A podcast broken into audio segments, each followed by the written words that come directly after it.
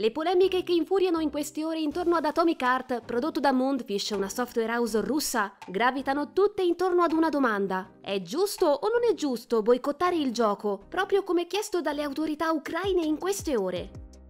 L'acquisto di un videogioco è una scelta personale, ma anche l'atto di boicottare una qualsiasi produzione rientra pieno nelle libertà di ciascun giocatore. I due punti di vista hanno lo stesso diritto di esistere, ma per discuterne con cognizione di causa è importante partire da informazioni chiare. Ripercorriamo dunque insieme la strada che ha portato alla creazione di Atomic Heart.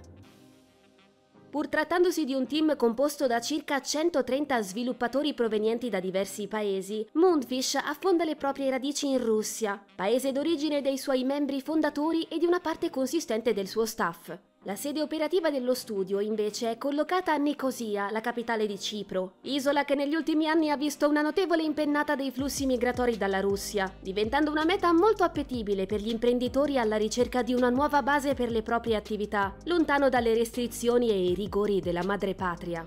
Le politiche permissive di Cipro in tema di immigrazione ed il regime fiscale molto favorevole avranno avuto un ruolo importante nello spostamento della sede operativa di Moonfish. Ma negli ultimi tempi l'isola cipriota è diventata anche un rifugio per gli oppositori del regime russo, sia per allontanarsi dall'ombra dell'autoritarismo governativo, sia dalle sanzioni imposte dalla comunità internazionale in seguito all'inizio del conflitto. C'è da dire che la posizione di Cipro nello scacchiere globale è cambiata solo recentemente, ovvero da quando il governo ha approvato le sanzioni contro la Russia. Fino ad un anno fa, infatti, la piccola isola si era sempre dimostrata piuttosto accomodante nei confronti degli interessi del Cremlino e degli oligarchi. Come intuibile, non è semplice definire con certezza cosa abbia spinto Moonfish nello stabilire a Cipro il proprio quartier generale, se la necessità di allontanarsi dalle possibili restrizioni imposte dalla madrepatria o quella di aggirare le sanzioni, oppure anche solo i possibili vantaggi economici. Anche le tempistiche della formazione del team non sono molto indicative per stabilire il rapporto con il governo e l'economia di Mosca, né ci aiutano a chiarirne la posizione ideologica nel quadro della guerra in corso. Vale la pena di ricordare che sebbene l'escalation militare dell'ultimo anno abbia portato il conflitto russo-ucraino verso una guerra globale, si tratta di uno scontro iniziato quasi un decennio fa, tre anni prima della fondazione di Moonfish. A tal proposito è facile comprendere l'ambiguità delle dichiarazioni di Moonfish in relazione alla guerra scatenata dal Cremlino, molto neutrali e generiche contro la violenza.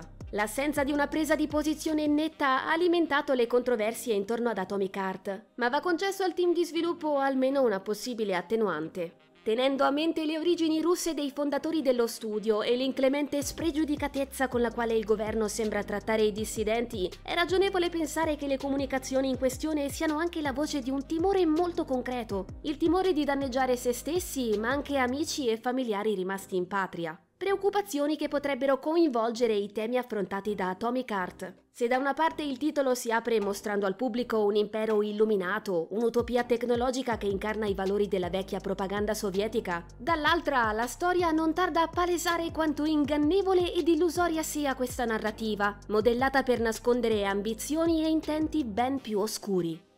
Al di là delle chiavi di lettura applicabili all'impasto narrativo di Atomic Heart, bisogna però dire che i media russi hanno sempre trattato l'opera con un certo riguardo, molto spesso rivendicando l'appartenenza di Moonfish alla scena nazionale. Se le informazioni finora elencate non aiutano più di tanto a destreggiarsi tra le maglie del dibattito in corso, meno ambigua è l'origine dei fondi che hanno nutrito il progetto. Stando ai dati di pubblico accesso, Moonfish conta tre investitori principali, il colosso cinese Tencent, l'etichetta russa Gaijin Entertainment, che nel 2015 ha trasferito i propri uffici in Ungheria, e il gruppo Gem Capital, sempre di origine russa ma con sede nella cipriota Paphos. Quest'ultimo, in particolare, è certamente di rilievo. Il fondatore e proprietario della compagnia Anatoly Peli sembra avere legami con diverse imprese di Stato russe e per anni ha lavorato alle dipendenze di Gazenergoset, sussidiaria del colosso Gazprom.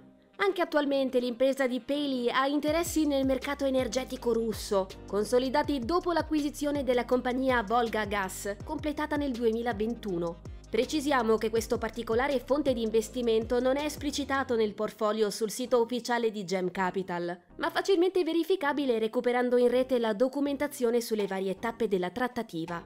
In buona sostanza è altamente improbabile che i guadagni accumulati da Atomic Heart non sfiorino in alcun modo il sistema economico russo, anche solo indirettamente e in maniera più o meno irrisoria per mezzo di Gem Capital e del suo notevole giro di affari. E dunque, è giusto boicottare Atomic Heart? Alla luce di quanto raccontato finora, è doveroso ribadire che ogni giocatore ha il diritto di decidere da che parte stare. Senza arrogarci il diritto di stabilire quale sia la risposta giusta, possiamo dire di non aver riconosciuto in Atomic Heart nessuna indulgenza nei confronti del regime russo e della sua retorica. E per quel che vale non crediamo che al team debba essere precluso il successo o semplicemente il sostentamento per le colpe del proprio paese di origine, dominato da un governo che di certo non rappresenta la volontà dell'intera popolazione popolazione.